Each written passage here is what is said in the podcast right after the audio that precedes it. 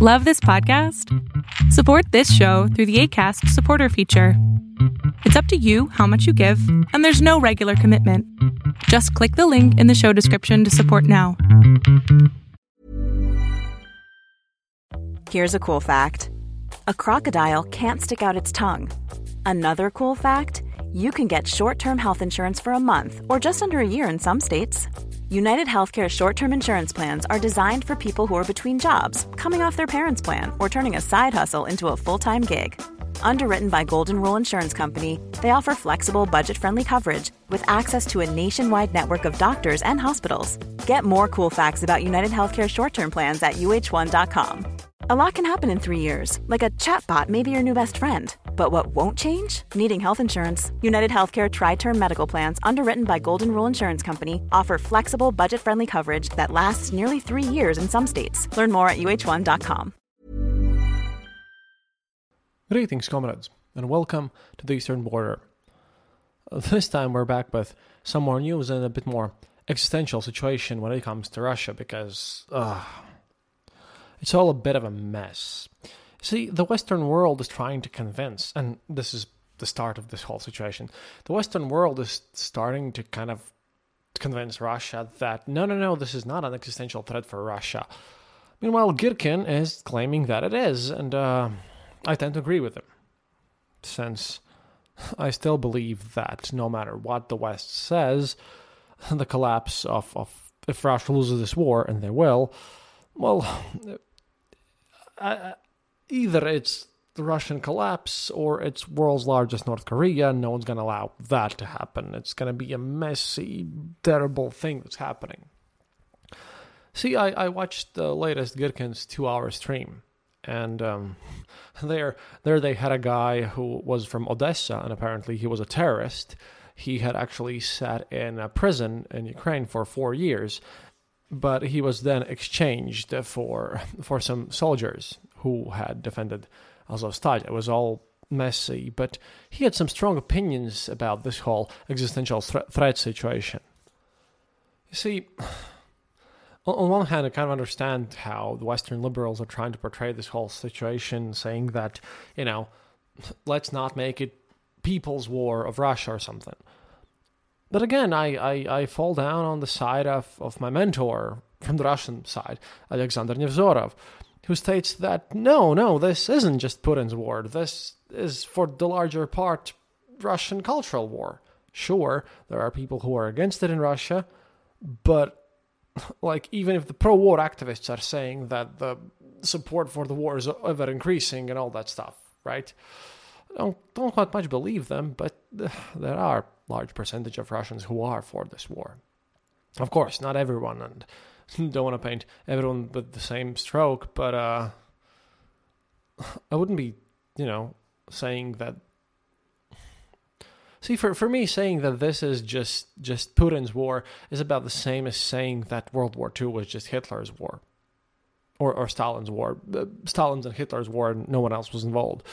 It's just not the case. I, I don't I don't see it that way. It's uh, the Russian people are victims of propaganda, and they need to be saved in a way, I suppose. But uh, but, but there's going to be a certain deputinification, I, I suppose. That's that's how would put it.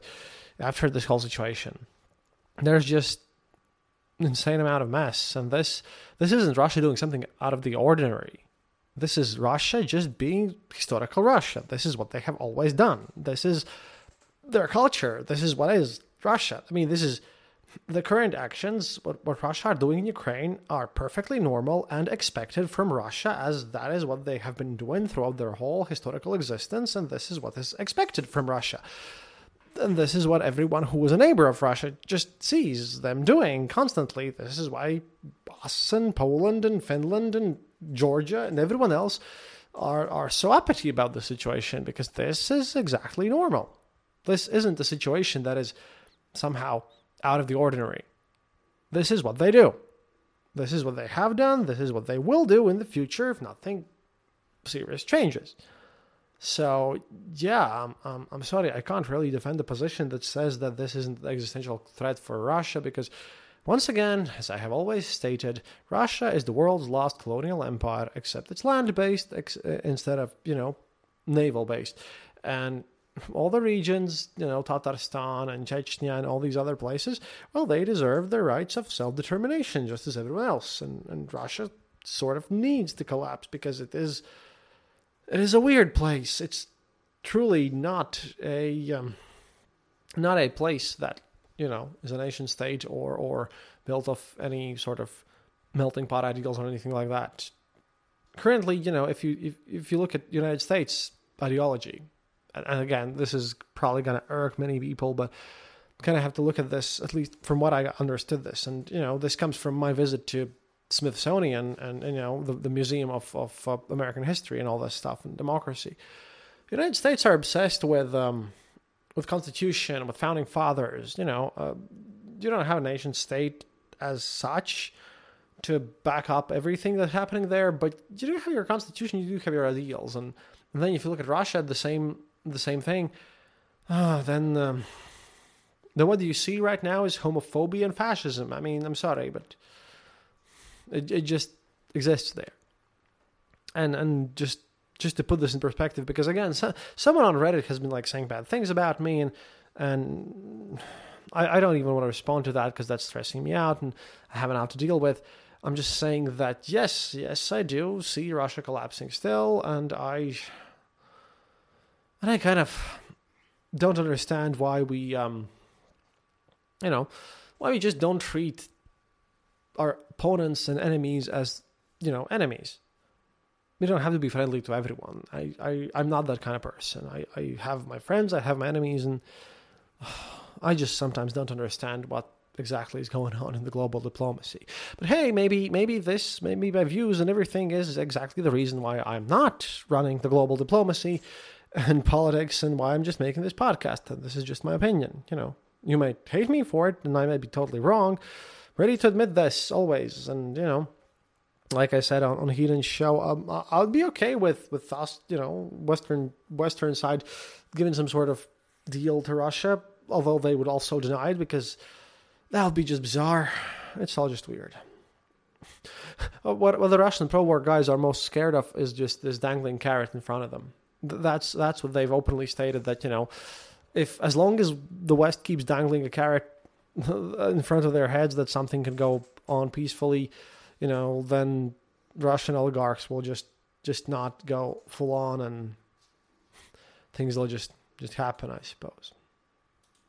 But yeah, that's about that, that's about the philosophical issues. Just because I've been I've been like looking at so many sort of good Russians, Russian liberals who are fighting amongst each other. I mean, Navalny's group literally published for unknown reasons amidst this war, right? They, they published an investigation where they uh, accuse the the ex chief uh, editor of Echo Moskvy, of, of the liberal uh, newspaper newspaper and uh, radio station that I used to follow, who was which was based in Moscow, and which was there from 1981, and they accused the, the, the guy who who ran the whole thing about receiving money from from Moscow mayor's office. And then you know Venediktov, the guy who is the well used to be the chief editor, now they're kind of in an official relationship th- situation there. Um, he he published a thing where basically it turns out that uh, Navalny's team's one of the leader guys, Volkov, right? He had been literally asking and you know lobbying to remove sanctions from some of the Russian oligarchs. And both of those things is something that I don't believe Russian liberals should be doing at this point because yeah, even though the oligarch that they asked to be removed was from the 90s, he still, you know, hadn't said anything about against the war or anything like that. It was just just a huge mess. And then that that caused another huge conflict, and now this Volkov guy, he's resigned from Navalny's position, like Navalny's chief um, chief of staff, basically, and he's out, and he's just out, and just Look, this is this is the kind of thing you know. Th- these these Russian liberal people they are so interested into making themselves look good, and even in the war, even when we have a clear enemy, like I say, and again, bit rough here, but hey, please forgive me. Again, even in this this time, they they can't get away from their own petty little squabbles, and they're the guys who are supposed to build up the new Russia and take over Putin. I'm, I'm sorry, but uh, Putin's an asshole, but these guys are just incompetent terribly, and they have this. Cool fact a crocodile can't stick out its tongue. Also, you can get health insurance for a month or just under a year in some states. United Healthcare short term insurance plans, underwritten by Golden Rule Insurance Company, offer flexible, budget friendly coverage for you. Learn more at uh1.com. Everyone knows therapy is great for solving problems, but getting therapy has its own problems too, like finding the right therapist, fitting into their schedule, and of course, the cost. Well, BetterHelp can solve those problems. It's totally online and built around your schedule. It's surprisingly affordable too. Connect with a credentialed therapist by phone, video, or online chat, all from the comfort of your home. Visit betterhelp.com to learn more and save 10% on your first month. That's BetterHelp H E L P. pink pony roses on everywhere, everything, fluffy, nice marshmallow view of the world. And I'm, I might be, um, then again, I might be too jaded, but I have my reasons to be super jaded about the situation. I just don't believe any of this mess. At any rate, uh, after all this situation, I just had to get it out because the whole situation with, with Echo Moskvy and the Navalny team just dragged on my nerves so much. Oh my. But uh you want to hear about the front? That's why you're here. So here we go. See, the leadership of the armed forces of Ukraine, and this is going to be a recap here, has decided to continue its operation to defend Bakhmut. Like I mentioned last time, and this is now official now. Zelensky explained that if Russian forces capture the city, they could use the position to advance further toward, towards Kramatorsk and Slovyansk. It's not clear, however, how the defenders of Bakhmut will help Kramatorsk. The defense of the miles wide supply corridor between them already eats up significant resources. The waterlogged country roads used to transport supplies and evacuate the wounded are littered with skeletons of pickups and armored vehicles. Wagner Group artillery reaches the entire corridor, although the private military company has not been able to encircle it fully. This, by the way, uh, pro Russian guys are also just wankering about. Wagner Group mercenaries have captured half of Bakhmut itself, and their ranks are advancing on Chasiv Yar, the most important point for the Ukrainian defense. The Ukrainian military military's most pressing task is holding on to Chasiv Yar, because its capture by Russian forces would pose a real threat to Kramatorsk and Slavyansk. But in total, in Bakhmut, Ukraine's armed forces withdrew from the eastern part of Bakhmut, beyond the Bakhmutka River to the center. Wagner Group is reportedly trying to make forced crossing of the narrow, shallow river. Wagner can already attack on the western bank, though the group has bridgeheads to the south and north of the city. They are also trying to reach an exit route from the city in the south. If they capture that exit route, Ukrainian forces will lose control of a road running through Ivanskia, which Bakhmut's defenders use for supplies. Another road uh, through Khromovoye is a 2 kilometer, 1.2 miles, march from mercenaries' positions. For now, the Ukrainians are holding their positions in the heights near the city's exit. The defense has held out for several weeks in Ivansky itself, though the road through Ivansky is under fire and the bridge across the Seversky Donetsk Donbas Canal has been blown up. Wrecked Ukrainian equipment lines a, lines a small road during, uh, running along the canal. In the north, Wagner Group's pressure on Khromovy, where Ukrainian forces have managed to repair a damaged bridge, has slackened.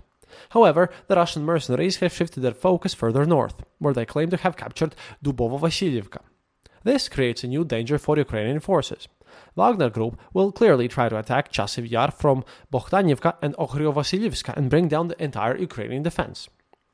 Two things could halt the degradation of Ukrainian defense a serious offensive by Ukraine, which Wagner boss Yevgeny Prigozhin says is in the works, or a crisis within Wagner Group, which uh, seems to be locked in a permanent conflict with Russia's Ministry of Defense, which is, again, weird. Now, uh, United States military experts who recently visited Bakhmut have expressed concern that its continued defense may yield diminishing returns. Ukrainian casualties in Bakhmut are increasing due to Russian forces breaking through on the northern and southern flanks. Now to Avdiivka.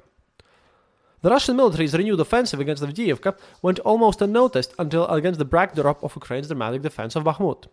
Still, Avdiivka is a large suburb of Donetsk and one of Ukrainian armed forces' most important fortified areas.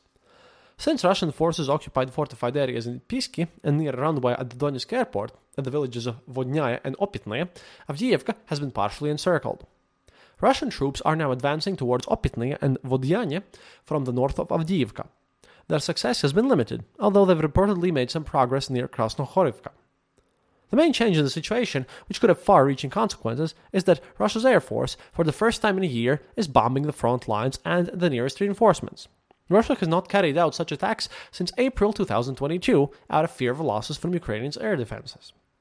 It's not, clear, it's not entirely clearly why Russia has returned to this tactic. It's possible that Russian command believes that Ukraine's air defenses are spread out and weakened from Russia's so called strategic bombardment of Ukraine's energy infrastructure. Also, in this area, one Sukhoi Su uh, 34 bomber, which was likely taking part in bombardments on the front lines, was shot down over Yenakiieve, 35 kilometers, about 21 miles from Avdiivka, though it's not entirely clear under what circumstances or how it was downed. The bombings continued after that. If Russian aircraft can bomb Ukrainian positions and avoid heavy losses, it could seriously alter the situation at the front. Well, therefore, Ukrainians need more air defense. Ukrainians need more tanks and heavy equipment and well, uh, sadly speaking, everything, to be honest. And now, on to Kherson. Ukraine's armed forces seem to be winning the so called boat battle on the Dnipro, in which both sides launch small assault operations on the islands near Kherson. According to the latest footage, Ukraine's armed forces were able to land on Belogorodovo Island, on the eastern bank of the Dnipro. Ukraine's armed forces may try to build a small bridgehead on the left bank, if not for a future offensive into Crimea, then at least to draw Ukraine to draw Russian reserves into this direction. As you can see, all the activities that are happening are just very concentrated in this small area in the front lines. It's just Bakhmut and, well, southeast, so so that you can put it. You know, the war is not intensifying. The war kind of needs to intensify because the more intensive the war, the more likely that a military loss is going to be inflicted upon Putin. And I, I truly believe that, you know, only a military defeat can force Russia to back down. No talking will happen.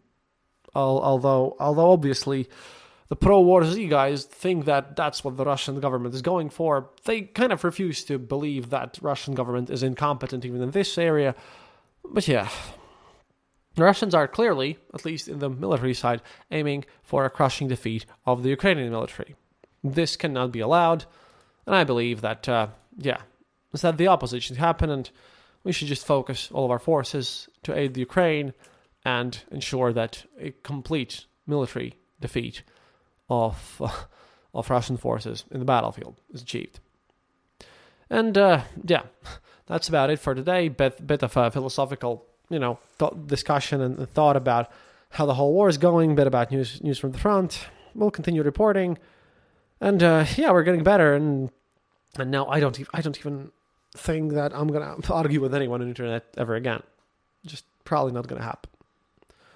But yeah, please, uh, thanks to all my patrons, and please, if you consider supporting the show, you can become a, our patron on the patreon.com slash the eastern border, or you can go to theeasternborder.lv and click the donate button there for a one-time donation. Much appreciated. And we'll continue reporting and uh, preparing and, you know, trying to see through this war and yeah, I'm definitely going to write a book after this. I just have to sort things out. До свидания, товарищи, and um, as always, happiness is mandatory. Planning for your next trip? Elevate your travel style with Quince. Quince has all the jet setting essentials you'll want for your next getaway, like European linen, premium luggage options, buttery soft Italian leather bags, and so much more and is all priced at 50 to 80% less than similar brands. Plus, Quince only works with factories that use safe and ethical manufacturing practices. Pack your bags with high-quality essentials you'll be wearing for vacations to come with Quince. Go to quince.com/pack for free shipping and 365-day returns. Planning for your next trip? Elevate your travel style with Quince. Quince has all the jet-setting essentials you'll want for your next getaway, like European linen premium luggage options, buttery soft Italian leather bags, and so much more. And is all priced at 50 to 80% less than similar brands. Plus, Quince only works with factories that use safe and ethical manufacturing practices. Pack your bags with high-quality essentials you'll be wearing for vacations to come with Quince. Go to quince.com/pack for free shipping and 365-day returns.